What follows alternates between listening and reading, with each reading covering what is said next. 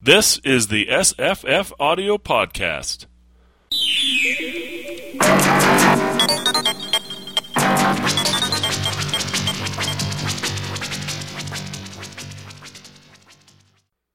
Hi, I'm Jesse. Hello, I'm Paul. Hi, I'm Julie from A Good Story is Hard to Find podcast. Hi, I'm Misa. And we're going to talk about Double Star, a science fiction novel by Robert A. Heinlein from February, March, and April 1956, first published in Astound- Astounding Science Fiction, and then uh, later published as a paper book in one volume uh, in 1956. So uh, I think we probably came to settle on this particular Heinlein novel because of a series of books previously done on the podcast, uh, starting with Scaramouche most recently, which is about an uh, actor who uh, gets into Oh. politics. Oh yeah, That's the connection. I didn't know. I think it's pretty strong. It is. It's told first person. Wow. Double Right? star, Jesse. Good job. It's not it's not told first person in Scaramouche, but it's told very close to first person in Scaramouche, and here it's comp- it's 100% first Huh. person. you genius. Because, yeah, in both books, they start off with no real conviction or a mistaken, shallow perception of something and come to a deeper understanding. Oh, They come to inhabit the role. it's almost like you're a teacher. Indeed. yeah. well, I'm teaching myself anyways. And me. Thank Uh, you. There's also um, uh, a few other ones we did a long time ago. The Prince and the Pauper. Who who was on that show? Uh, I think Julie and I. Julie, you, me, anybody else? This was before my time at SF Audio. I don't think so. showing up. I don't think so. It was not that long ago. Um, and then there was another one too. Prisoner Uh, of Zenda. The Prisoner of Zenda. Now that is when that I one. I was I on that really, yeah, I really think that Prisoner of Zenda is highly influential, um, Oh. and I, I think the connection to this book, Double Star, is stronger even than Scaramouche, um, but it's probably uh, one of the most influential stories ever, don't you think? The Prisoner of Zenda. Hmm. I mean, it's it's kind of like a Shakespeare play that didn't exist. Okay, right? I wasn't on that show and I haven't read it. Me. Oh, you gotta Perhaps read- for all oh, our my audience who's not familiar with Prisoner of Zenda, you could do a short recap. Get Sure. the LibriVox book though; it's so wonderfully read. I It love is. it. Yeah. Or just listen to the SFF audio podcast version, which has All the the- LibriVox all levelated and Oh, made yeah. beautiful. I will So- do that. How long yeah. ago was it? Oh, a while back, but you can, you know, search for it. But it. it's the it's the whole look-alike who has to step in for the person who's not there, uh, the person of power who's not Mm-hmm. there, who should be, and it's just going to be for a couple of you know days or whatever. It's very similar to this and the Prince and the Pauper and the other things, and then. I, I don't want to ruin it for you. It's the most wonderful swashbuckler. Um, It is. You love yeah, Superman. but it's it's just it's just wonderfully told, and there's this wonderful vein of humor through the whole thing, self-aware humor. So it's Yeah, and it's very light. yeah. Uh, in the same way that this is, I, I I got into a Twitter conversation with somebody about Double Star, and they said it was bland. Yeah, I, Double I, Star I was in that that. conversation. Yeah. What? I don't think I don't think bland is the right word for it. I think it's light. It's light, yeah. It has it. I mean it. It has some depth to it, but it's pretty light. But it's like it tickle it, it trinkles along. Yeah. Or bubbles. mean, Yeah. yeah, yeah. Yeah. Prisoner of Zenda is even lighter, right? Prisoner of Zenda is is, is more like uh, one of those Errol Flynn swashbuckler. Well, Yeah. there is a Well, there is there's one. A few of them, right? there's a few movie versions that, and it's just as light as all of those. Well, um, it, it- mostly because the prisoner of Zenda doesn't stop part way through and go, and then I had to think about what I believed. Let me tell you what this guy believed. and and you go, oh wait, Heinlein, is that you? I know what you believe. Uh, uh, and that was the point. point, and or maybe it was before then, I think. But um, when the guy is going through all his various things, and it's like, oh wait, you can't leave now because this happened. Oh wait, you can't leave now. And about the third time that happened, I suddenly went, because I'm slow. I said, oh wait, this is actually a book about politics.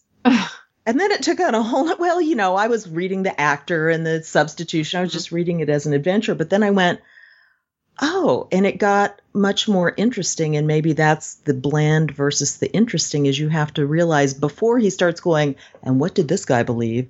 You have to think about the fact that they're communicating about, he's saying, here are the, all the political systems I think don't work and do work. Here's how it mm. should be. Yeah. It was just, uh, uh, it just, I liked it. Yeah. Uh, there's one thing I, making fun of Heinlein's very easy because he he's got his sort of things. One one of the things that happened in here, I I noticed the word, uh, it was it was bullheaded or something like that, um, uh, some sort of uh, word that Heinlein uses all the time, uh, and I I did a word search, you know, just to see how many times it came up, and there was because there's so many quotes from Heinlein, you know, he's so popular to quote um, it was just like every there's like 40 or 50 pages of different novels all using that word. Uh, and it it basically comes down to a situation where one character sitting in a room we don't know what's on the walls another character walks in and says you're a real jerk and i know what's best and you're going to do what i say and then the main character of the book says no and then they have this little conversation where he refuses, and then somebody reasonable has to come in and say, uh, listen to me, young man. I am the old man character, and I know best. I will give you a little story, and then at the end, you will apologize and feel stupid, and uh, every then the plot can move on. It's like um, Heinlein's negotiation tactic for his characters is always, uh, you know, what they call brinksmanship, where it's like we're gonna we're gonna crash the whole car. Or if Heinlein was your father and driving down the road, you know, you would say, "I'm not gonna do that," and he'd like stop the car, pull it over to the side of the road, and say, "We're not going anywhere until we settle this." He, he, Yeah. he, put, he put attention to that at one point when, when they were all coming in and doing that and trying to convince him. And then somebody came in out of turn. He said, Hey, you're not, it's not your turn. It was like, Right. it should have been the the, good, should have been the good cop now. What are you doing here? Yeah. I'm my turn. It's true. Uh, His his negotiation technique is always the same in every book. So yeah, it, there's there's some stuff in there that's not perfect, Well, um, but I I think it's a pretty good book, especially if you um if you look at it in the what it's mm, what it's sort of it's not really a science fiction book in the normal sense, is it? It's more about politics and about um I would say it's about racism. And, and perception and, and how we perceive ourselves Perception. and the world at large, I think, too. Tolerance. yeah. But also about uh, there's a, a line right at the end which I just you know always save the last little paragraph or whatever before for the morning before we start recording. Oh. And there's a a line he, he says I think my father would be proud um, that the my life was a work of art something like Mhm. that. it meant and- something. Well, I think that we get because we're told the story from Lorenzo Smythe's point of view, right? Um, all the way through, and we find out that the the majority of the book, ninety nine percent of the book, was written twenty five years ago, right? Back Yeah. when he was just starting this role. Yep. Um, that sense of him being a um, uh, a failed actor as some people put in the in the descriptions or the reviews of this book, they say Lorenzo Smythe, failed actor, out of work actor, loser actor, is called upon to. Um, I didn't see him as a loser at the beginning, Mm-mm. and yet he, he did. I think that's because he didn't see himself as a loser at the beginning. He has no money, right? He's sort of out. He's owes people money. He's looking for work. He's hanging out in bars, uh, spending his last dime, right? Yep. Um, so He's living in that. He's, He's- living in that hotel that charges by the day, and you have to put Right. coins in. dick kind of hotel, right? Yeah. I think he sometimes does work as a stripper or something. yeah, exactly. he's, he's at the bottom. He's in the porn industry for But he doesn't ever stop believing that he is one, not wonderful, but that he has a real talent. He just hasn't gotten the right breaks. He hasn't gotten the right job. You know, he, he's hit a bad streak. doubt- yeah, he doesn't doubt his abilities to act. I mean, he he he starts doubting what as he gets deeper and deeper into uh Bonforte's role, but he doesn't doubt at the beginning as an actor qua actor. Yeah, he he says, I, apart from a cold appreciation of my genius, I thought Yeah. it was Yeah. modest. Right. Um, and I, I wanted to tell you, Julie, uh, you said I don't need to see all that, all the interior illustrations Oh, from the original serialization. I think that I think that everyone needs to see them, and the reason is Okay. um, when you if you look at them out of context, you wouldn't be able to tell what novel it's from because they don't look anything like what you picture when you're reading the book. hmm Um, there's this. There's one image from the first uh, third of the book where there's this dude with a chain around his neck, um, walking, sort of crawling in a circle like a baby, uh, tethered to a stake, and you say, "What the, hell? This is not in the book." Right, and there's all these situations where you know there's this old-looking dude standing around doing something weird with a bunch of weird aliens or something in the background, and if you follow the the narrative very closely, all of those pictures are in the book. It's just that when Lorenzo Smythe talks about things, he doesn't know anything, right? So Mhm. there's a, uh, a a few tiny little non-info dump info dumps. You know how Yeah. Heinlein's famous for, you know, this is how rockets work, young man. Um, well, Lorenzo Smythe doesn't know anything about rockets. He knows he's been on one. Um, so when uh, Dak says something like uh, the Coriolis effect, right? It just passes through one ear, comes out the other. And I love the pun. He, he gets it wrong as Coriolanus, the Shakespeare play Right, first. I love that word. Corleones, yeah. Uh, exactly. And he it has something to do with circles, so that's what the description is, right? Yeah. And I think any reader at the time who's reading a lot of Astounding, where it was published, would be laughing at these images, which we're supposed to do. This is a very humorous book, Mhm. not just not just in the uh, um, isn't it sort of light and cute, but like his sort of whole. He's the little skirmisher with nothing to fight against, if you know what I mean. Um, when we read Scaramouche, we know why he's doing it. He's get, he's out for revenge, right?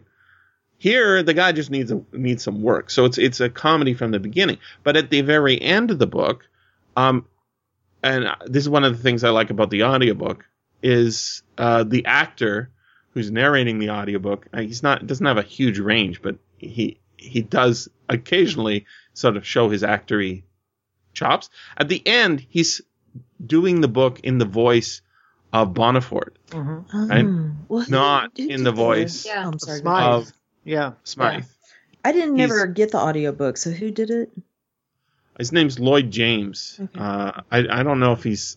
I think he's a stage actor because he was a he was one of the first people working for Blackstone Audio. Okay. And- yeah, I just didn't get the They- They do a lot or of stage. whatever if you sent something. He did. in, so He did basically every Heinlein novel back in the day. Wow. okay.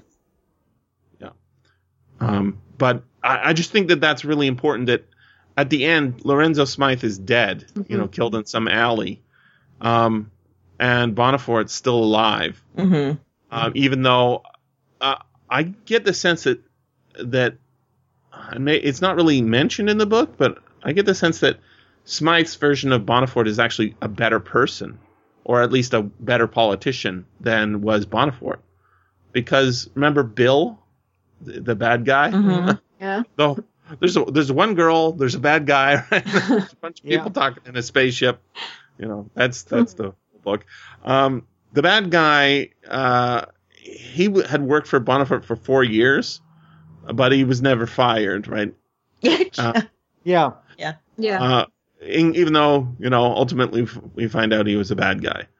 And we all suspected he was a bad guy from early on, right? Sure, And sure. he's giving this speech doesn't sound like him at all. I fixed He's it. wearing the And he's it- wearing the bad hat. Yeah, and you know right then that you're you're just like, oh, you were trying to give a signal.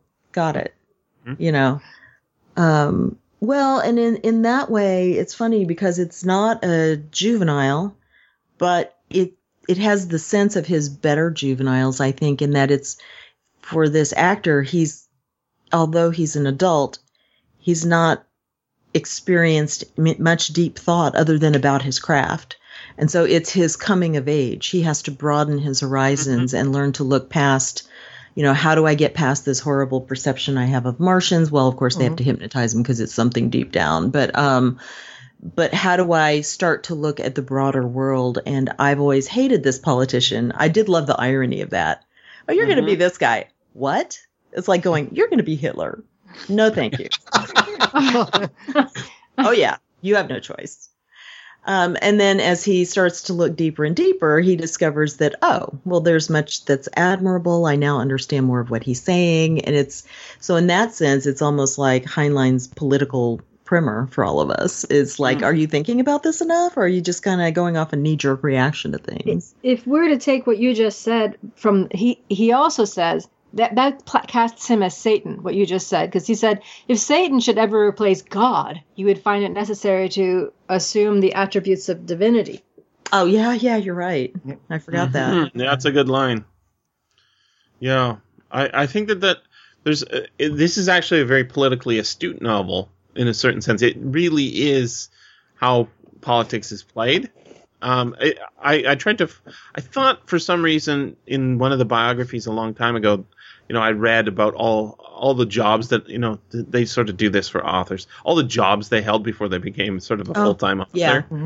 Um, uh, one of them I remember he was like he had uh, invested in a silver mine or something. what was one of them? But I, for some reason, I thought he had run for office He did. time. He did back in Okay, the 30s. It failed. Yeah, and I yeah. fi- yeah, I couldn't find that that what office it was, but it was yeah, it was some failed attempt to get into office, and I get the sense that uh he's sort of been in the room, you know, Mm, at one of mhm. those parties, one of the victory parties. I don't know how that could be because it, it- most people classify him as a libertarian.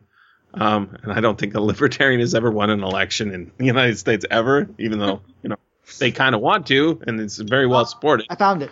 He ran for the Oh, okay. California State Assembly in 1938. Uh, okay, there we go. And then failed to. Yeah, yeah, he, he- yeah, he came in second. I remember reading it. Somebody he said there's no prizes for second place in politics. That's right. Mhm. So Except if you are uh, in a.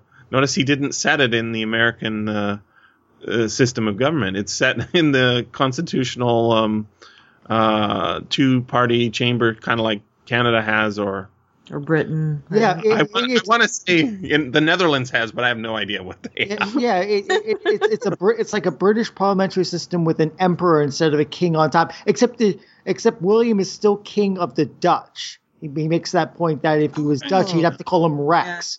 Yeah. So Right. so William is king of the Dutch and emperor of the earth. Well, that's uh, Elizabeth is Queen of Canada, right? And uh, was I don't know if she's still emperor. Is she Is empress? of- monarch of? No, yeah. I don't, I don't think she's an empress anymore. She was empress she- of India, but the the, the Windsors were empress of, empresses of India, but they're not empresses anymore. So right, but uh, yeah, emperor. She was empress of uh, of the whole shebang. whatever the empire. The right? empire. The Empire. That's it. But then they don't. They sort of transitioned into uh, the Commonwealth. Now, yeah, so. so it's just a Empire. com- it's just a monarchy, not an empire. Yeah, so the way that that um, Bonforte's he's in the position of a lot of governmental people who, you know, that's how a lot of governments change. So it's interesting that he said it in that system instead of in the American sort of you are out of power. Right? yeah, I Well- felt like that's what he approved of. Oh, go ahead. I'm sorry, Paul. Yeah, yeah. I mean, it makes uh, that separation that uh, that parliamentary systems have between head of state and head of government is useful. So that's why Heinlein mm-hmm. had to do it that way. Otherwise, you you get an American president who is head of state and head of government, and that doesn't work because where where would what would what would Bonforte be head of the head of Congress? That doesn't sound right. So yeah, yeah there's a there's actually a really interesting line in there and i think it's it, it is sort of indicative of of the american system and and how it, there is this sort of love and hate of it um he said something about when you go to visit lincoln Yeah. uh in his uh lincoln memorial right um and he's talking about the statue Yeah. of lincoln sitting in the chair there and um i guess i i knew i knew it before but i didn't realize exactly oh yeah, that's exactly what's going on. He's a god in there, right? He's like Zeus. Yep. Oh, you've never been to the Lincoln Memorial? No, I've never been there. I haven't been to Washington. I haven't been, but I immediately, when you said it, I got this sense of awe Yeah. because I, I've been love there. Lincoln. Yeah, exactly. I- it's like you, he you great. stand there, But you look up at it. Yeah. Larger than life, right? Yeah. Yeah. Literally larger than life, sitting in a in a chair. He it is a, a Greek temple in the traditional sense, right? Mhm. Not even like the Jefferson Memorial. It's you know this is the exact shape of a Greek temple, and it has a giant statue of a god sitting in a chair. Yeah, but have you ever seen that Simpsons epi- episode where it's Mr. Lisa goes to Washington? And so she goes to Washington. and She gets, Lisa wins an essay contest about, you know, why is America great? And she's like in the national competition. So she has an ethical dilemma because she's seen some corruption, political corruption, and, um, or something. Anyway, so she goes to the Lincoln Memorial and everybody's there. It's packed with people going, Should I do this? Should I do that? Lincoln, tell me this. So she goes hmm. off to the Jefferson Memorial where there's no one there. And he's, and the Jefferson statue's like, Oh, yeah, I know. You went to Lincoln first, right? And then you had to come to me. No one ever comes to see Jefferson. She's like, I'm sorry I bothered you. And he's like, No, no, come back. I'm so lonely. It- and that's It's that sad. thing. That's sad. I know we're way off. We're way off in the weeds, but the Jefferson Memorial has is in a nicer position all by itself, sitting on the on the tidal bank than the crowded uh, mall area. I like the Jefferson Memorial, but yeah, but the, the Lincoln one's the one anyone goes to because it's sitting right there with the with the uh, This, Washington this Memorial and is, this is important. Also, This it's is Lincoln. important. also, it's This is Lincoln. important. Yeah. I think this is very important for understanding, like, sort of why this is such a resonant book because um, that position of, you know, William the Prince or King of Orange, right? Emperor of all of known space, Yeah, or see. whatever his title Yeah. is. Yeah. He likes playing with trains, right? Oh, He's a human being. Um, and the the kind of meeting that uh, Bonaparte has or Smythe has with with the king um, is what they actually do in England, right? That's the, the prime minister's called to the uh, the residents and asked to uh, uh, if he would like to form a government, right? Yeah. That sort of, and then uh, yeah, the queen goes and open ho- go, goes and open hospitals, and then uh, John Major, no statue to him, no no picture on the dollar bill, right? No picture on anything. He's just a footnote in history, and uh, that is kind of really interesting because Smythe, sort of the argument that he's being made after, you know, he's going to get paid after that first like hundred units or whatever it is that credits, whatever money they use. After that first hundred units is in his pocket, he, he he- he'll happily walk away. But the argument that's made to him is that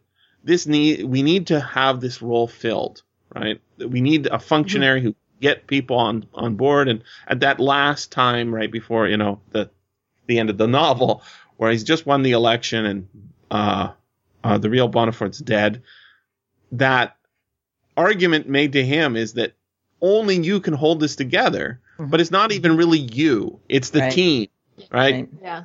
It's a team. It's not. It's a team sport, Mhm. and I think that the, Oh, go ahead. I think that that's really uh, an interesting argument, as opposed to uh, you know we need this person. They are the holy only person who can save America, sort of argument that we get when it to, uh, not just even this election, but you know previous ones. He's Or- embodying all those ideals.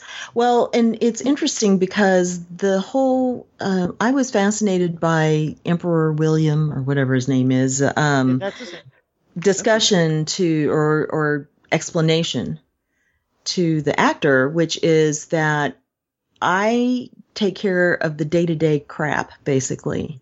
So that you can go off and help form policy and get people working together and do all this stuff.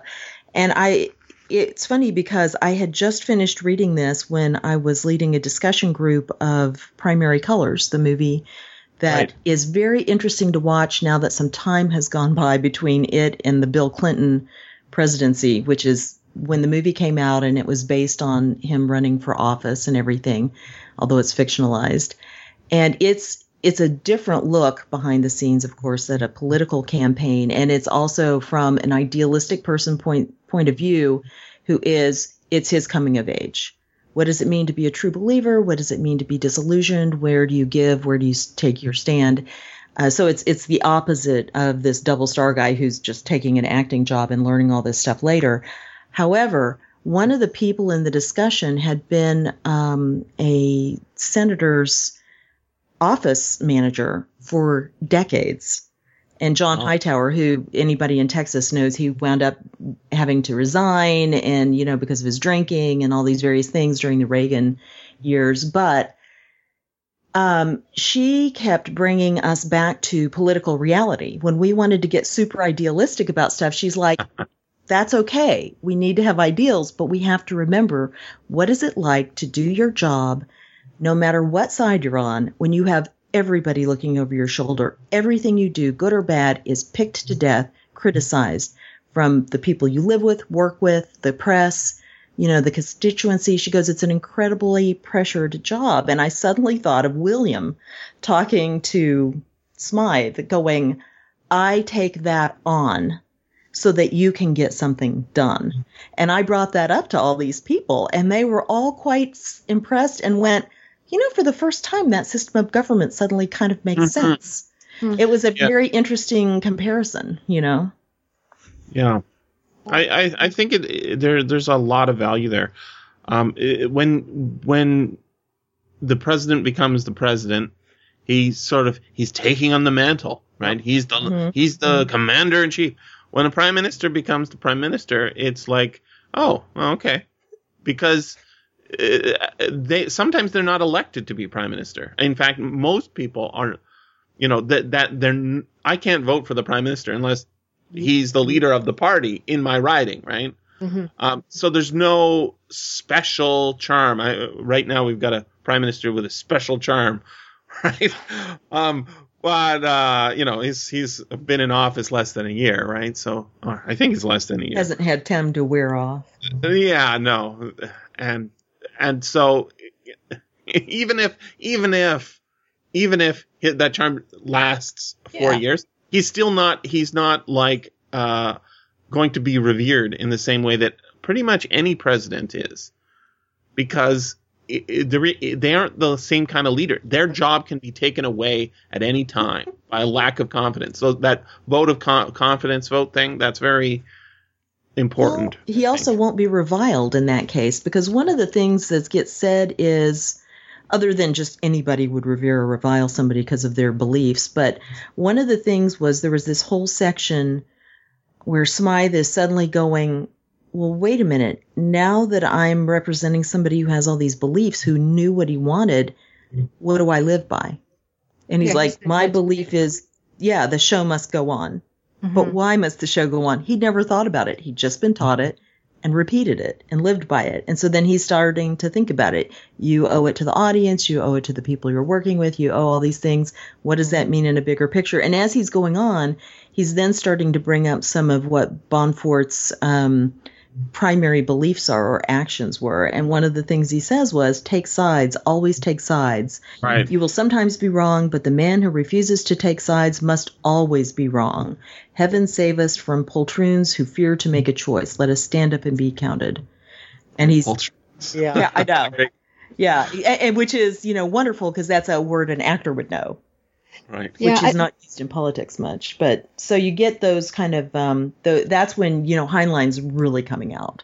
I think. I think uh, like a lot of this thing is is all about like a second look. Like it's called Double Star, and Yeah. and and the whole book is like looking at something and then looking at it again with a with a whole new um, outlook. And and like the title, Double Star, I, I was like thinking about. It, I was thinking how many things can that apply to in this book? And obviously it's Lorenzo and, and Bonaparte, and then Bonaparte, and and then human and Martian, like. So, Yeah. like by extrapolation, the, the, the um, you know, human Martian have to be equal, and so then by extrapolation, all beings will one day conquer the stars. And then Lorenzo Lorenzo, the actor he was, becoming the person he is going to come to be. And then what you were talking about, Jesse, the double star, like the idea of quality of equality for all being first represented in Bonaparte, and then Lorenzo, and like it being an idea that must be taken forward. So like everything is oh like has been repeated in this in the Yeah, tank. doubling. is- Doubling. is it's a doubling. very deep. Yeah, It- yeah. He's not just he's not just Lorenzo Smythe. He's Lawrence Smith, right? Mhm. Yeah. Oh yeah, Yep. that's right.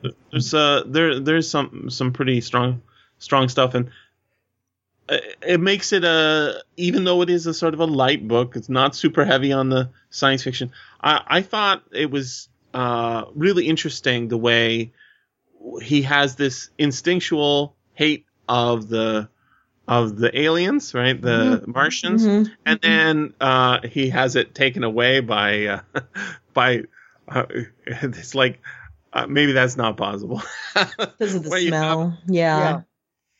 but also the squiggly arms right?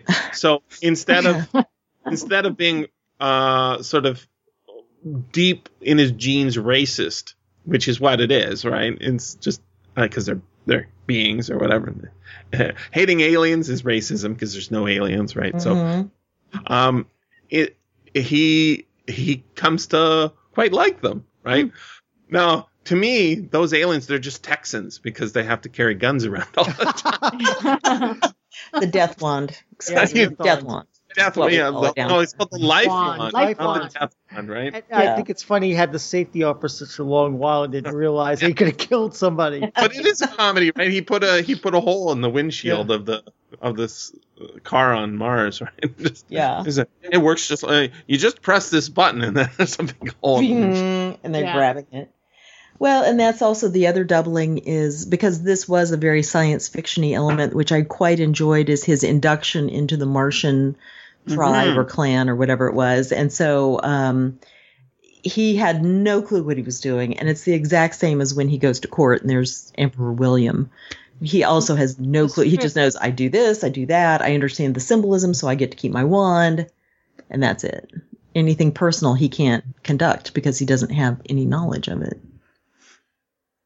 There's um there's uh, another fact I think that's interesting. If you guys watch that lecture by Eric uh, S. Rabkin about Heinlein, um, he's famous for his future history uh, series. One of the things he did does, I think he he's pretty consistent about, is that Martians are always the same Martians in all of the books. Really? So Oh, really? Yeah. Okay. so they're pretty much the same. They're, sometimes they have a little bit of features that we don't. So in Stranger in a Strange Land, right? It's a novel about a, a human raised by Martians. Mhm. Um, comes back to Earth and he's got all these sort of magical superpowers. Um, he has an. Uh, if you look at the uh, the TV tropes entry on Double Star, they have all these specialized words for tropes, and one of them says is like orange morality and purple morality, right? Oh, Blue and Right. orange morality. Oh yeah, blue and orange, right? So that it's not black and white, it's not goody and baddie, which of course is what Heinlein always has, or hmm wise man and straw man is his morality. um, they the the showing up late for the appointment um, causes. Uh, uh, there are precedents in in human sort of uh, society for that, and we even see that in the William uh, meeting, right, where he's got to put on his special robes and carry the life wand and have the bowing and not turning away from the chair while the king's on the seat, Mhm. right? Uh, so we have that sort of parallel, uh, again, another doubling going on there, uh, meetings of two different, you know, groups. And I think that that's really cool. But I also wanted to uh, point out that uh, for some reason, um, there's a cycle going on with humans because I think we don't read far enough back and look far enough back. So I I wanted to tell everyone before they saw us, we started the podcast. Look at this picture, right? There's a picture of a terrible cover of 1970 uh, double star, and uh, it's a sort of a spaceship. It looks like a spaceship, sort of in space, I guess, near some planets or some moons, right? You guys have all seen this, right? Okay. Um, in 2000, there was a modern art contest or prize, you know, in the same way that there's a Hugo Award or uh, you know, a literary award or a literary prize, um, an artist used that image to make their own painting, Mm-mm-mm-mm-mm. and uh, people didn't like it. people didn't like that he was copying Yeah. somebody else's work in this modern art contest. Um, and so there were protesters protesting the the inclusion and possible winning of this art piece because it even though it had slightly different you know details it was basically a copy of this 19 obscure 1970s reprint of double star and the people who who are protesting are called stuckists Stuckists. Stuckists. stuckists Did they give themselves this name, or did somebody else give them this name? Yeah, yeah. In the same way Okay. that probably uh, some people called sad puppies gave themselves a name. I, I no. I know. I'm just I'm just asking. I because that okay because I can't tell if that name is saying we're standing for this or it's people picking on them. I couldn't tell. Uh, no, no. The- these, to- the- these people were protesting, uh, protesting the inclusion, right. I um, get that. and the people who organized the prize, you know, the modern art contest, um, were defending it, saying yes, of course he uses uh, other people's art as inspiration for his own, but because of the scale, uh, you know, the painting is not on the t- size of a paperback; it's it's like the size of a wall, right? And so when you're standing there, it's a different experience. And I'm like, if you look at it, it's like it, it is incredibly close. Like, Yeah. it- yes, it's pa- it's separately painted. I took Literally. it and blew it up. Everyone, now it's mine. Got it. Uh, but the the funny thing is, is they're trying to ruin this guy's chances of winning hmm uh, to make their own political point. And this goes b- back in art, all the way back to uh, Marcel Duchamp. You guys know about this dude? This paint art. Name uh, sounds familiar. He's an artist, quote unquote artist. I'm putting air quotes word artist because yeah, he was an artist, but he entered a contest. This is the most famous thing he did, I guess. He entered a contest for modern art, and he he called his piece Fountain. And what he did was something called is now called a ready-made, where he went to the hardware store and he bought a urinal Oh, I've heard of And- Oh, that. that guy. and then he Oh. put the urinal on a pedestal uh, uh, sideways, and he called it Fountain. And he creates an art movement. Yeah. Now, uh, to me, that's not good art. I feel like I'm a stuckist on this thing. exactly. That's my toilet. but then I look at the stuckist artists, and I'm like, dudes, you guys don't draw as well as I do, and I'm not a professional artist. The thing is, is I think that uh, I, I want to get Paul in on this because I know he's following the Hugos. I don't know understand what's going on there, but what I sort of in the details, like I don't know who the sad puppies are. Or who Or the any- rad puppies there's- are. Yeah. Okay, and there's something of ponies or something. Like there's all sorts of movements of people for and against certain inclusions or disinclusion or whatever of certain books. Uh, can you explain it a bit, Paul? Because that'll help us. Okay, so uh, just disclaimer to listeners: this is my own biased point of view because every point of view is biased. Okay, so uh, the, the the short short version of how this came about: Larry Correia, who's a fantasy author, had gotten a nomination for a Campbell Award, failed badly. He apparently had a bad experience on that. A couple years later, he tried to get his uh, followers to game him onto a Hugo ballot by all of them basically nominating one of his books. This effort expanded into a whole movement of a certain stream of science fiction authors who believe they had been, not been uh, represented fairly by basically nominating a slate of their works into the Hugo nominating process to get them nominated. The rest of the science fiction community took umbrage at the idea that you would that people would just like follow a slate to get their works nominated onto a Hugo Award, and so the Sad Puppies were born. The Rabid Puppies came out of the Rabid Puppies come out of Theodore Beale, who is a, an extreme far right white nationalist uh, asshole. Pardon my language. Who who joined with the Sad Puppies and then came his own splinter movement to do the basically same thing. Mainly works from his own publishing house and some really reviled kind of stuff. So the Sad Puppies and Rabid Puppies basically have been trying to game their works onto Hugo ballots because they see science fiction as being overrun with uh, leftists, basically. And so they've been using under this underhanded tactic to, uh, and, and so in the result, when it comes time to when they get on the ballots, the Hugo Awards have the ability. Well, you can say I don't vote for any of these. I vote no award, and that's what happened last year when Right. the public at large decided just to no award the crap.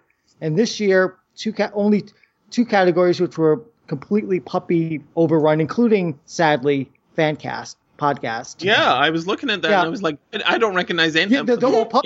They're all they're, they're all pup gamed on by the pup. I was like, I never, I've not heard of any of these podcasts or what they are. Um, yeah, and I would say the thing that the sad puppies started off with, and I and I'm not disputing anything you're saying from what I know because I kind of followed a little bit of it, and then went, this is like every awards thing. Because when I started looking, I went, oh, there have been all these controversies from way back, but um, and I know that the sad puppies were saying that. Like Tor, especially, was kind of spearheading getting getting um, super inclusionary authors in and this and that and they're like um, and so what that does is it changes the whole tone of all the science fiction and so that's where they were going and that leaves no room for everyone else i'm not saying whether any of these tactics from I- I- any side is right or wrong or anything but i just look at all this stuff and then i go i'm like oh that's interesting because just as a reader, you know, I would always kind of try out some of the Hugo nominees and go, oh, okay, this and this and this. And there have been fewer and fewer and fewer. And I don't like most of the, I don't like Larry Correia's books necessarily, or a lot of the ones that have been getting on the slate because of the politics. But I also have really been liking fewer and fewer and fewer of the Hugo things. And I'm like, I don't know what Mhm. everybody's doing, but could we just push all the members who are regular people to nominate? Because as I understand it, that's part of the problem. It's been a very small group of people who actually come forward and nominate. And I'm like, right. well, if you guys would just get involved, it's kind of like elections in the US. If we could have more than a small percentage of people participating, what would we have? You know? Mhm. So anyway, um, Yeah, if you that's find- just my two cents to the whole No. thing too. if you have 500 people who nominate, and then you get 150 puppies to nominate as a block, you get you have now 650 members, but 150 of those are all voting for the same thing, and that's and thus you wind up with puppy-filled ballots at the Hugos. hmm And I'm like, said- if everybody they else seem to does be the not agree- in- oh, go they, ahead. they, they seem to be not interested in actually like getting a specific good thing up. It's just they're trying to destroy the Hugo. They, they, they, they, they, well, Like, uh, they're- it's, this is revenge. Yeah, well, yeah, they they, th- they threw in a Chuck Tingle erotica story and and some really horrible stuff. Oh yes, um, a book by uh, Theodore Deville called "SJWs Always Lie" and some really horrible stuff. Just just yeah, it's like, uh, No. like some people want to watch the- the world An burn sort of thing. SJW. Oh, What is what is an SJW? Uh, social justice warrior. In other words, Oh, right. Okay. Yeah. okay. so Yeah. So I, I I think this is just it's funny because this is a it, they're trying to ruin the election, right? This is uh, Right. and what's fundamentally interesting about Double Star is that it's basically a massive fraud that we're all on board of inside the conspiracy of, Yeah. and Right. yet we're we're fully supportive of at the end of the book. We're like, yep, it's a good thing that this guy took on this role and is basically subverted democracy. Yeah, we hate the other guy, so okay. well, well Right. yeah, the, the the the other guys are um are um, are human first kind of unsympathetic. I mean, the, the novel would have been more nuanced if the other side had had you could have sympathy, but the other side is just such a caricature. Yeah, they'll they'll they'll, they'll wipe out the Martians and the Venusians, and it'll be humans only solar system sort of uh, nonsense. Yeah, Yeah, yeah of course you're gonna side with uh, Bonforte slash Smythe. the other guys I- bastardized Lincoln's words for God's sake. Oh my god. God. For Jefferson's sake, yeah. Yeah. Oh, Um, yeah, I don't think I- nuance is something we really can accuse Heinlein of a lot of the time. No. Just gonna exactly. say. I would say, you know, a very good book would be somebody takes this universe, takes this setup, takes all the facts, and does the same story from the other side, the same period of time. hmm Um, and you know, the, remember Like that a guy Bill? response book. exactly that guy. Yeah. He, he that guy Bill's trying to expose the facts, Oh, right? yeah, do Bill's book. Uh, but no, see, Bill's an asshole. Well, we know that. Yeah, So even Well, if we he's don't rehabilitated, that's their Well, story. yeah, the way Smythe tells it, Yeah. he's an asshole. But uh, even if you rehabilitate him some, um, I I think there could be a sympathetic argument on the other side. Like for for example, um, I don't know about you, but I, I don't want people walking around with life wands. Uh, everywhere they go, like it's it has to be that way, and Uh, you can't even question them. Jesse, open carry I- laws. I United know. States. That's I know. Yeah. I'm Texas. totally That's against Uh, that. that's why I'm saying there's an argument that. on the other side, okay? Yeah. And yeah, I don't like to have to walk into my church and see at the front where they have these big things going, no guns allowed here. And I'm like, that just reminds me there's guns allowed in the parking lot. I'm like, and have you seen a parking lot after church? It is not nice. Everybody forgot everything they learned at the door because they have to get out of there quick. Yeah. So, um, a- another thing I wanted to bring up to Julie, uh, I think you mentioned it. Um, was it uh, the show called The Good Wife? Did you talk Mhm, about that? mhm. I like. Okay, I followed so- that for a long time. Yeah. So I, I, I just finished watching the entire thing on Netflix. Wow. Um, yeah, it's like six seasons. It's, it, it took a month and a half or something Yeah, to watch it. it season five or well, we didn't watch You- six, four or five. Yeah, You, you probably should have stopped exactly there. The last season gets a bit rough. it was repetitive at that point. I'm like, I already know these things, so Yeah. yeah. But, it was so uh, good at the beginning. Well, one one of the things that that is good about it is that it's uh it's very much about politics. It's kind of retelling the Hillary Clinton, uh, Bill Clinton story. At the very end, um, you know, the the husband's going to run for president. Uh, so Ah. it's like a um, Yeah, it's he's it's kind of governor, right? yeah, he's, he's works his way up from state's attorney to governor, and and the wife is sort of following the same path. Mhm. Um, she becomes state's attorney, etc. And so you're seeing it from their side, uh, and telling lies in public, uh, because it's none of their business what goes on in our family, sort of Yeah. thing.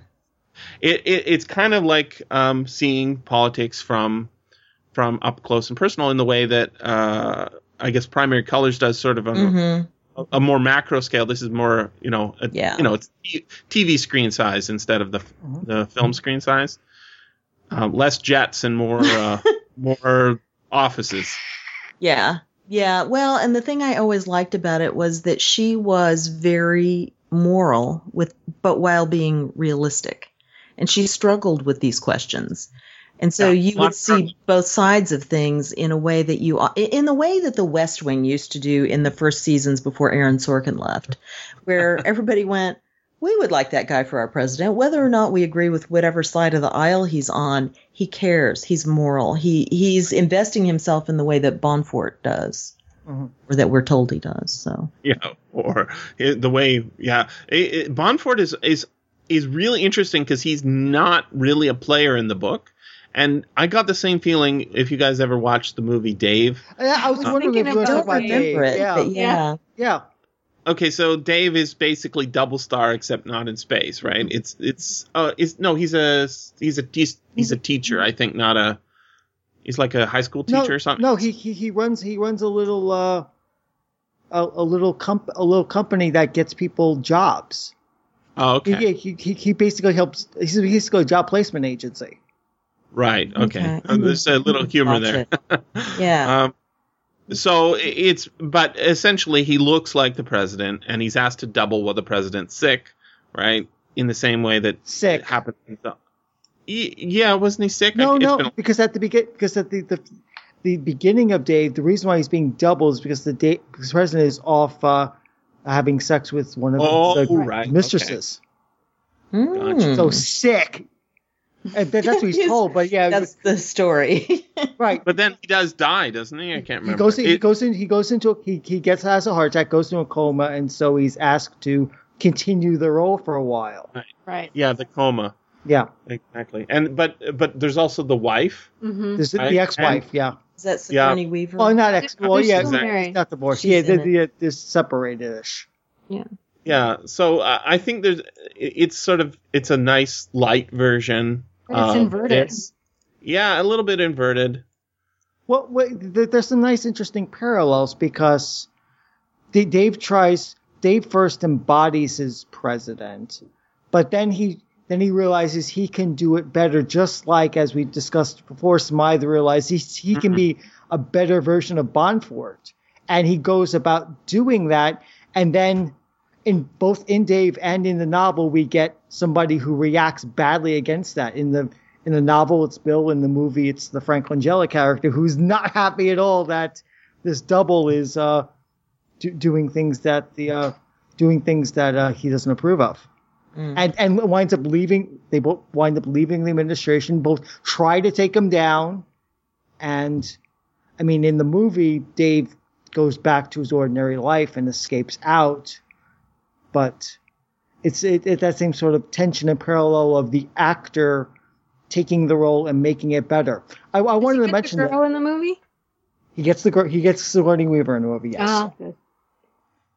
Um, so the, the, the, the, the real hinge for me in this novel, as far as him embodying this role, was after that speech where he, and, and which causes, uh, the opposition to resign. That was when I started clicking like, okay, he's better at Bonforte than Bonforte was because he's got the, he's not only embodying Bonforte's beliefs and philosophy, which which remain the same. But he also has the acting chops that apparently Bonforte didn't have. Because remember mm-hmm. at the beginning, Bonforte was out of power.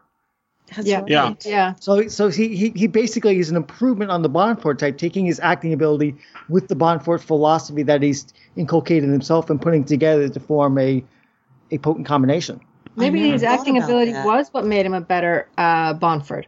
Yeah, because exactly. having in- incorp- been so many people, like to be an actor, you have to be every man, and so that, you know.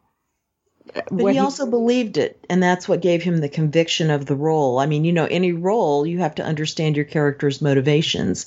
And he would have been terrible if he'd have continued in the first attitude he had, which was, I hate this guy. he said he had to like. He said, uh, if I was Yeah. Jack the Ripper, I'd like Jack the Ripper. Yeah. Right. Yeah. So, which tells you then, do you have an unreliable narrator? Yes, I never we thought do. about that. We do, uh, and that's why when you see those illustrations, you're just like, "That's not what's happening." like, Hold you say, oh, "Okay, well, um, yeah," but he, he also like the theatrical sort of uh, way he describes himself, and I, I mean, if you go over just his childhood about how how his father beat him, right? Mhm. um, you start thinking, well, okay, some of this is probably uh, he thinks it's all true, but the way he, he describes how he learned things has got to be sort of hyperbolized in some ways. Everything's sort of hyperbolized in some ways, I think. Well, did, what did he did he say? His father had like a, a his appendix burst, and he continued with the Right, show or right. something. Right. Yeah. And he said uh, one one time uh, an understudy slipped him uh, a purgative, and he he did the he kept he, the show went on, and then he had him fired. Right. Yeah. so he, his the bio the biology could be uh, suppressed. it's like I don't think so. yeah, it, it's No, no, he didn't go. He didn't go on. The, the, the understudy went on, but then later he got fired. no, no. He no, said I'm I'm pretty sure he, it's like he was knocked out, and then he got his revenge, and he had the understudy fired. Oh, I thought he said he went. I thought he said he did it, but okay. he did. He That's said what he I went on. he said Oh, too. I I I I I I He I went on, May Um, misremembered it. and then he had him fired. And he said biology uh, can be conquered by will or something Huh? like. Okay, I misremembered then.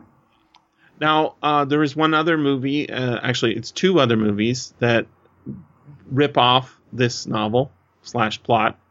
Um, but uh, whether that is a rip off or what, what's a rip off of what, or what's a improvement or a, uh, a stylized or a copy like that painting, right? Mhm. Is really it starts to get sort of messy because there's a movie called Moon Over Parador, which I quite oh like. yes, see Martin. Nobody else likes. No, I like it. So you get two. Uh, it's not well rated. I've heard of Uh, it, but yeah, I don't remember it. It's Richard Dreyfuss. He's a New York actor, stage actor, who is uh, hired by the uh, dictators of a small country in Central America to or South America to uh, become the president, um, uh, his double. So he can either cheat on his wife or, you know, uh, be not shot at a speech or something like that. And then, of course, the president falls sick or dies. I can't remember. And he's asked to continue the role. It's this exact same setup, uh, played more, even more for comedy and For- such. oh, It's yeah. got a lot of good actors in it. Raul Julia is in it. Richard Dreyfuss. Mm. It's fun. Um, and it has the same setup. So you've got just that playing out in the same way that Dave does, uh, that as that the replacement actor, a better person than the guy he's replacing. Um, and if you go all the way back to Prisoner of Zenda, right, that's the Mm, same mhm. story because Yeah. the main guy is uh, kind of in a way a better person or a better at the job than the guy he's replacing. Yeah. Uh, he's fitter. He's he's got a, uh, a humbler attitude. He isn't lording it over people. Not that the other guy's that bad, because can't have him too bad. But on the other hand, uh, we kind of are rooting for the hero to to make a better job of it. And um, that movie uh, is from 1988, Moon over Parador, but it's a remake of a movie called The Magnificent Fraud from 1939, which precedes Really? Double Star. Huh. Really? Oh, I never heard of Yeah. that one. Yeah. Right. And so it's like, who's ripping off who Yeah. here? Yeah. So that artist who makes this painting that looks like the 1970 co- uh, cover of uh, Double Star and wins a, a modern art contest using a 1970 Well- in, two, in 2000 he wins a modern art contest. It's like who's ripping off who is is sort of way less important. But it depends on what you do with it. For example, Exactly. there's such a fantastic movie, To Be or Not to Be, from 1942. Amazing screwball comedy. Uh, and then it was remade by Mel Brooks, who decided under uh, uh, you know understated acting in this screwball comedy is for the birds that's uh, you know and so he plays it super broadly. Well that movie didn't do very well because it was almost line for line but it was a crappy redo. So it just you know that's where are you actually adding something to it that enhances it or tells it again well so everybody can see it with fresh eyes? We were just talking about this this morning. All these versions of king kong none of them are as good as the original Right. the new. Ben Hur. There's been five. This is the fifth Ben Hur. We only remember the 1959 one. I haven't watched any of the others, but you know, this is there's a standard. It's mm-hmm. things are judged against these standards. If they're not different enough, or if they're a weak version, we want something that's genuine and original, and that's what Smith, Smythe, whatever his name is, achieves in playing Bonforte. When when Double Star won, won the first Hugo for for Heinlein, though, um, that made a lot of people read the the book. I think I, I knew a lot of people were Mhm. reading before then, but I read it in part because it was a Hugo winning novel by a really good author who I'd read. Mhm. And I said, "Oh, okay, this is going to be good." Um, but the fact is, um, if I went by the standard that it's a really good novel because it's a Hugo, I would be wrong. In the same way that that painting uh, from the nineteen the two thousand is not a great cover of uh, Double Star to begin with. Um, yeah, maybe he recontextualizes it, whatever. I, I, I don't really care. I don't care about contests. That's the thing. I don't care about agreed. award systems because Agreed. ultimately that that style of understanding whether a book's in look i mean I- started realizing oh, connie willis is a very popular winner of hugo awards. Uh, her books are okay. They're, they're all right. Why does she win them? I think because she really is nice at the hugo awards. She attends them.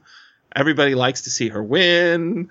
Oh, yeah, that's in the same way that the Oscars don't really represent great movies necessarily, sometimes they do. Um, I watched Guardians of the Galaxy twice, and the reason is it's a really good movie. I don't entertaining. either. I don't care whether it's an award winner. Um, the fact that there's all this CG all over the place, and the two of the main characters are CG, and it doesn't suck. Oh my god, that is a powerfully good movie. Seriously, have you Yeah. guys seen Oh, yeah. yeah. Oh yeah. Very I, I, entertaining. I never rewatch movies like that, and I've seen it twice. Yeah, and we've and I, all been I liked burned it the by second time. we've it's all amazing. been burned by award winners. I mean, and I'm trying to think of the foreign movie that I saw recently. Oh, Theeb, T H E E B, which is uh it's kind of low key, but it's it's set in World War 1 and in the Middle East and it was done with all native actors and all this kind of thing and it's just it's about a kid's adventure and it's like a wild western story set back in that time but through the you know in that context. And i was looking at well this was nominated for an oscar. That's not why i discovered it. But i was like well what else was in there? What one? Oh, right. World war ii very sad story of yeah that one of course. What were the other ones? Oh super sad you know because it's a very predictable we want to support this message kind of thing. Yeah. you know and and it's so i've been burned by oscar winners and i've been burned by hugo winners and the most you can do is kind of go oh this is what's out there that this community likes. But, Yeah, but until there- you realize that point it's like oh it's a disillusioning moment you know when you realize last last year wasn't there uh or this maybe it was this year in the Oscars uh, wasn't like because some black movie was not nominated. because no black movie was nominated Oh no no it was actors or something Right, right? yeah. I can't remember. yeah Uh, there was a couple of good movies right that should should have been uh this sort of the boycotting and protesting um the I I was not looking for it. Uh, Hugo's just happened to be I think yesterday was that right Yeah, Paul? it was last night. Yeah. oh Okay, okay, so- I was looking for double star stuff. I start typing in double star stuff into Go- into Google and Twitter just to see what's out there and see read people's reviews and Mhm. and then uh, somebody uh, I think one of the Hugo people uh, N.K. Jemisin did she win something She, last she- night? she won best novel last night for fifth season. Okay, there there you go. Best novel, best Hugo novel, right? Yep. That that's appropriate because uh, what I spotted was her talking about Heinlein, probably not in the Oh yes, yes. and there's a letter apparently i don't know when it was written what the source is but it's uh, i think it's on her blog a letter from heinlein to somebody maybe unsent. Uh, i'm not 100% clear on whether this letter is actually sent or not but it's in some heinlein literary trust or prize book right? And the letter is about race relations how heinlein thinks blacks are getting uppity or something like that but it's not actually that bad and uh, it, but there each paragraph has a headline which is sort of uh, uh, i guess nk Jemisin's uh, summary of this is an Oh. old trope of Okay. what you know racists are like or something like that maybe i'm mischaracterizing her her characterization of what's going on in there but as i'm reading through it um i'm seeing uh yeah some of these phrasings are not that great and one of the quotes and the, the way i found it was um the lucky there's a quote something like the lucky ones were the ones that were enslaved Yes, and that and that and that set her off. Uh, yeah, I think that was the inciting incident. Right. And the thing is, is, uh, that is, it sounds bad, right? Um, now, Heinlein, um, does something probably that doesn't help. He says that that's attributable to a black friend, right? Well, my black friends call them niggers. some of my best friends are they're- black yeah Yeah, right? That's not cool, Heinlein. However, private letter, maybe, I don't know, public letter, don't know. What I can tell you is Heinlein, a long time ago, came from a society where there was a s- complete separation of the of the uh, races. it's about quote. context also of that time period and And he was the most fucking liberal of science fiction writers. uh, Like he was, uh, pro- he was stranger in a strange land Something- read it again yeah S- yeah In some ways, he's much more left than Wells is. Like Wells does talk a little bit about race, but Heinlein is like uh, a Missouri dude who is always, always pushing um, people into accepting uh, fellow Americans, uh, or at least fellow human beings. When you read Starship Troopers and you read, read, read, read, read, and you get to the end, you say, "Huh, he's Filipino." oh oh that's interesting. It's like, yeah, if you had some prejudice against Filipinos, which you know a lot of Americans Sure. don't know that they Back went and invaded the country and right and oh, and he's not even American. Right, Yeah. he's, he's non he's not American and he's not of my race. Huh. Mhm. And at the end of that, I was like, oh, that's interesting. Yeah, but I he's making a point. Yeah. It would be trans- much more transformative if you are a person in the United States who's he's always pushing. Uh, he does have black characters in his books, and often he hi- you know maybe it's the way he writes. You just don't know who who anybody is. They're just all talking heads. But he's always pushing to be inclusive. And the fact that there is this, you know, reaction against Heinlein the racist, I'm like, eh, Well, Well, my thing. it's sort of um, just go ahead. politics. I, Well, yeah. Go ahead. Well, I'm I'm going I'm going to give the counter example Yeah. in Duck. Um, Farnham's Freehold. right. Okay. That that that that that, that book is uh, uh, repugnant. Can I can I say? I yeah. It it, it makes me uh feel not so good just thinking about over the book again. And I don't think I've ever heard of it. No, Okay, he- so It's that- Heinlein, I guess. is Yeah, what it's. Heinlein. Okay. So the the premise on that one it's kind of stupid. It's it, as somebody pointed out, it's two books that are jammed together. One of them is a there's a nuclear war. The family is a, a survivalist family. They're buried in their bunker when the war goes off, the nukes go off, and apparently uh, the nuke went off right above their bunker, so they time travel.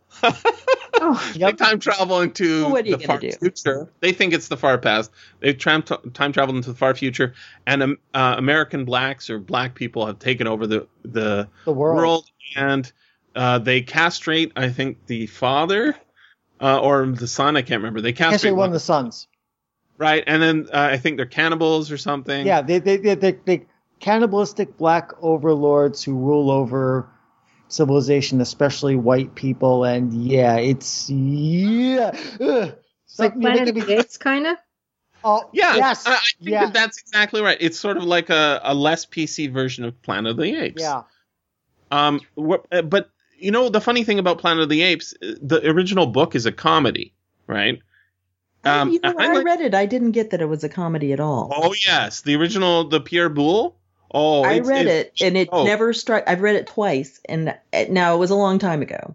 It's a big joke, right? It never struck me as a comedy. what? I mean, it's a sa- okay, it's of a satire. satire. That's right? different than a comedy, but right, um, right, right. But the the whole point is it's it's not that long a book, but at the end it's like oh yeah, yeah. right. I mean, What?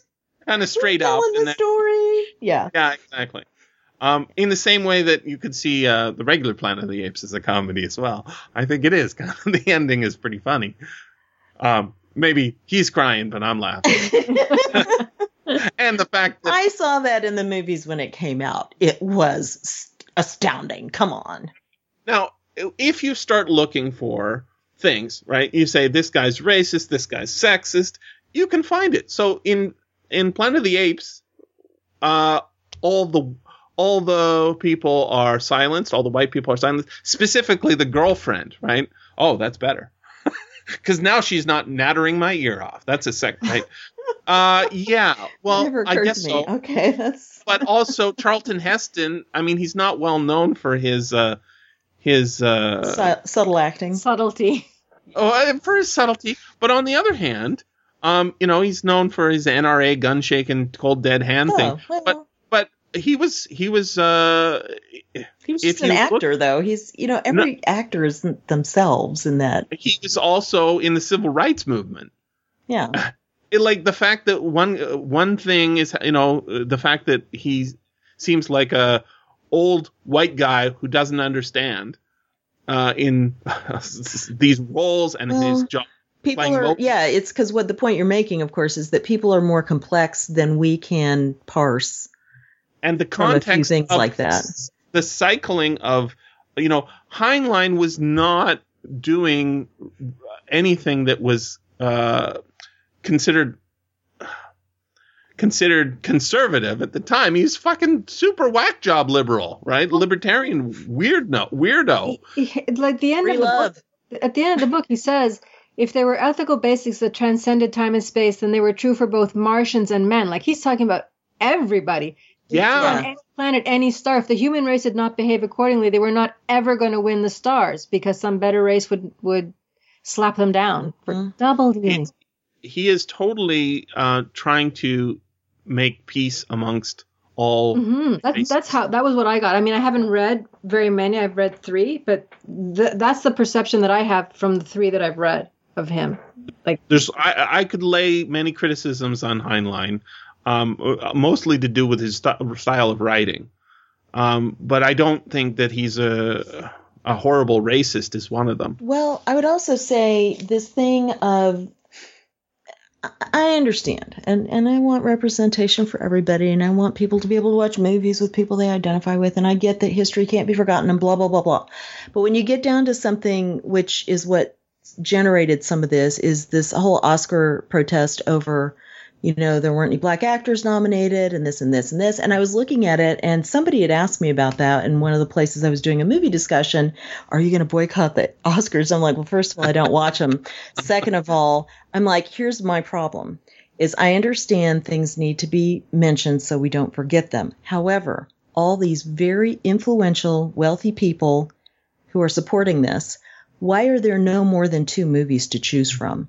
Why are there not why are there only the black movies and the white movies? Why are there not more black actors being fostered? Why are there not more what are you guys doing about the system other than showing up and complaining once a year about my two movies didn't get nominated or my black actor in this one movie didn't get nominated? Why don't you provide us with more to show the variety of what's going on? Get in the system. That's how you change it.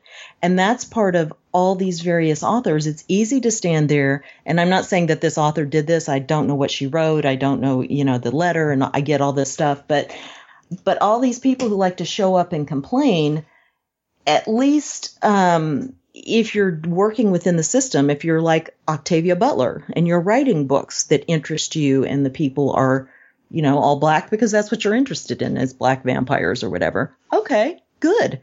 Because you're writing something that's good enough that plenty of people pick it up and it influences everyone. This is how you help change things. I mean, you have to have the activism. I get that, but, but you also have to do more.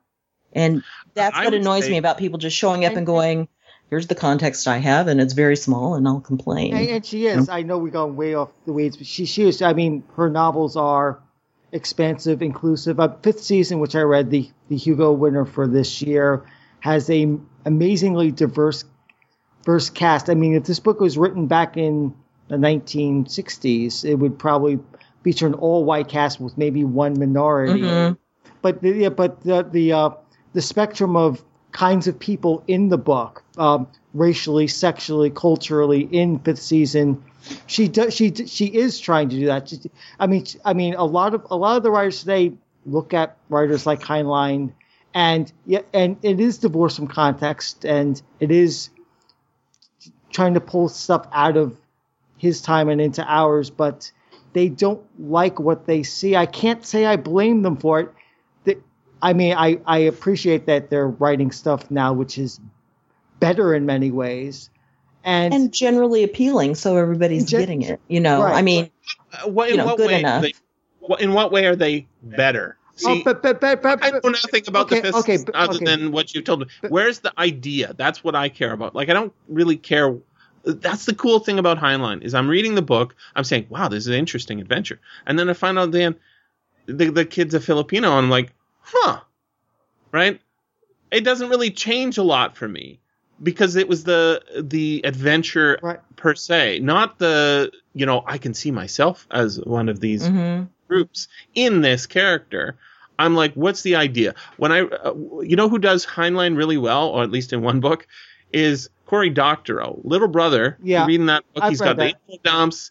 It, he sort of does his own weird little uh, things instead of Heinlein's weird little things. But it, it's kind of a Heinlein story, right? no, it's very It- Heinlein. But that's an idea book. If this is a better in some ways, what way is it a better ideas book? Because that's all I really am in it for. I'm not in it for the um, we have to cast a certain number of people of this, or it's uh, this adventure is good except it should have more uh, like uh, that paint by numbers sort of Robert J Sawyer way of writing a novel where you you say you know uh, my main character is a white man but he's going to have a, a security guard who's a Punjabi man and he's going to mention him every time he goes by and then that shows the diversity that you find in Toronto. Okay, okay, the, the, the, the, Okay, that's not good. Okay, to sell, to sell you quickly, and probably should go back to Double Star. The, the basic idea around the world of this season is a very geologically unstable fantasy world where the magic system is based upon manipulation of of uh, Earth forces, and, Mm, mhm. and, and and and those manipulators of Earth forces are in very many ways slaves to society and outcasts. And what happens when the apocalypse happens? That's that's and that's They come what's and that's save the world or something. uh, The essence no, of no, it. Yeah. not necessarily save the world, but at least try to survive on to the next one. It's it, it, Okay. it, it- yeah, so it, it's it's got the big idea, but that sounds all right. Yep. So going back to Double Star, my main criticism of the book is not the racism or because there isn't any. The, the, the novel is It's inclusive. anti-racist. Right. Exactly. well, it's it's it, it's inclusive. It's it talks about tolerance. It wants Martians and Venusians and humans all in one empire and as equals. And Bonforte fights for that hard because he's carrying the wand and he talks about how it's very Smythe slash Bon Bonforte because he says it's important for him to to be seen doing that to the Martian communities, and I think that's absolutely great. That's that's the best best argument for multiculturalism I've seen in a book in that in that Yep. entire era. It's it, it it's like yes, this is exactly what he should be doing. He's more Bonforte than Bonforte in that moment. Although I think bon, the real Bonforte would have done the same thing.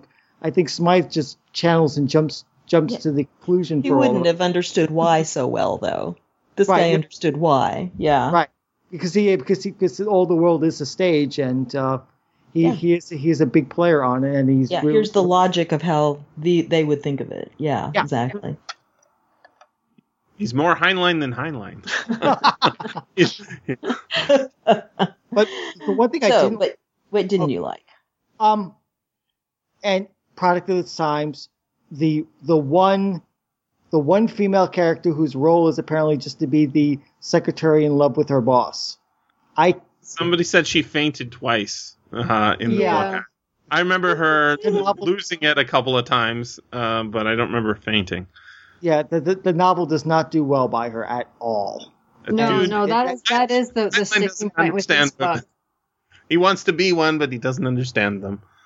I don't. I, I don't. That was a weak. He always had that weakness. but it, he, if you look at it charitably, But you know, you can't have everything from. He was just writing to make a living at that point too, and he he came out in his books, and I think, and it's not that he didn't aspire for more. I'm not saying that, but it's like when you go back and criticize Dickens for this and this and this, and it's like you know, for his times he was doing damn good, and this these were his limitations, you know, and but if you look at it charitably, I mean, he's he's terrible at writing other humans as well.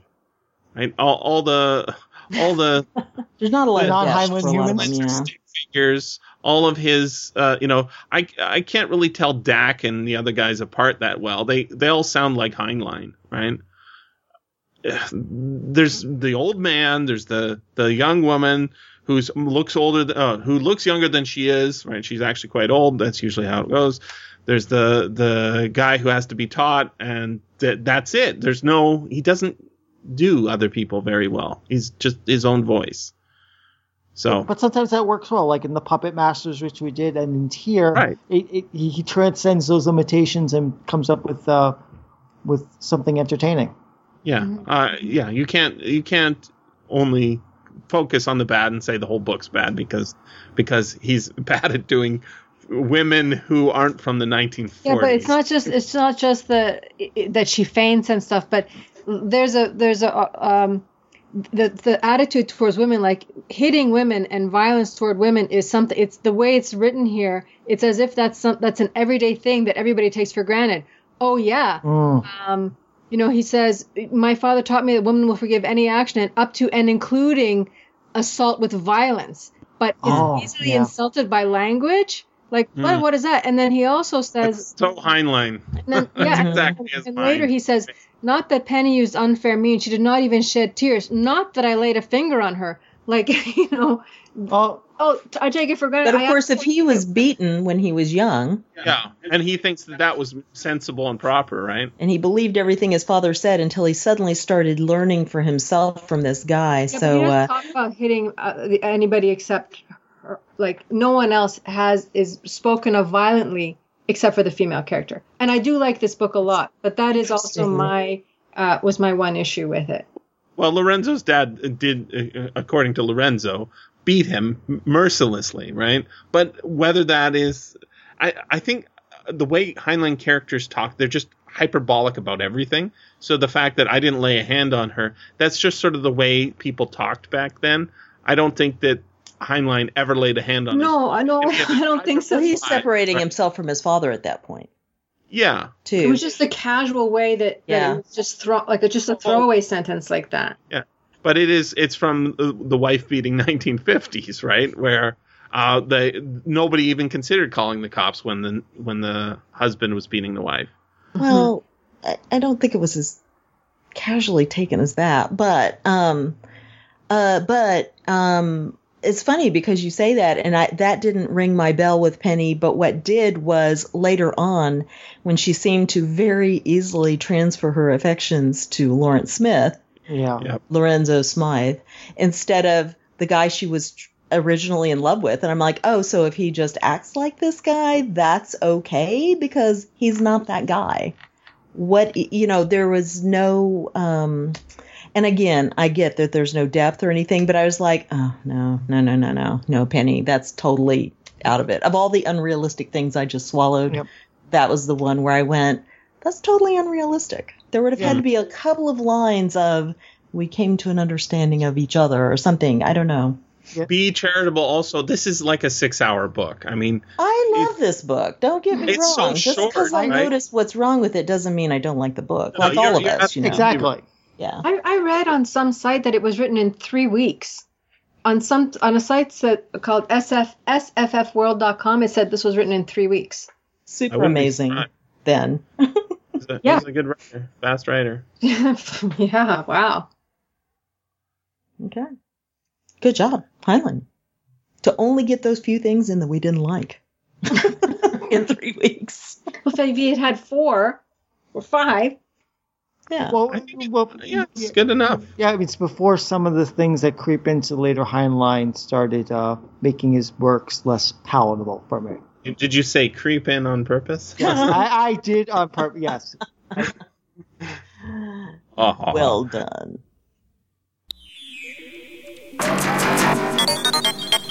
This has been the SFF Audio Podcast. Please join us at www.sffaudio.com.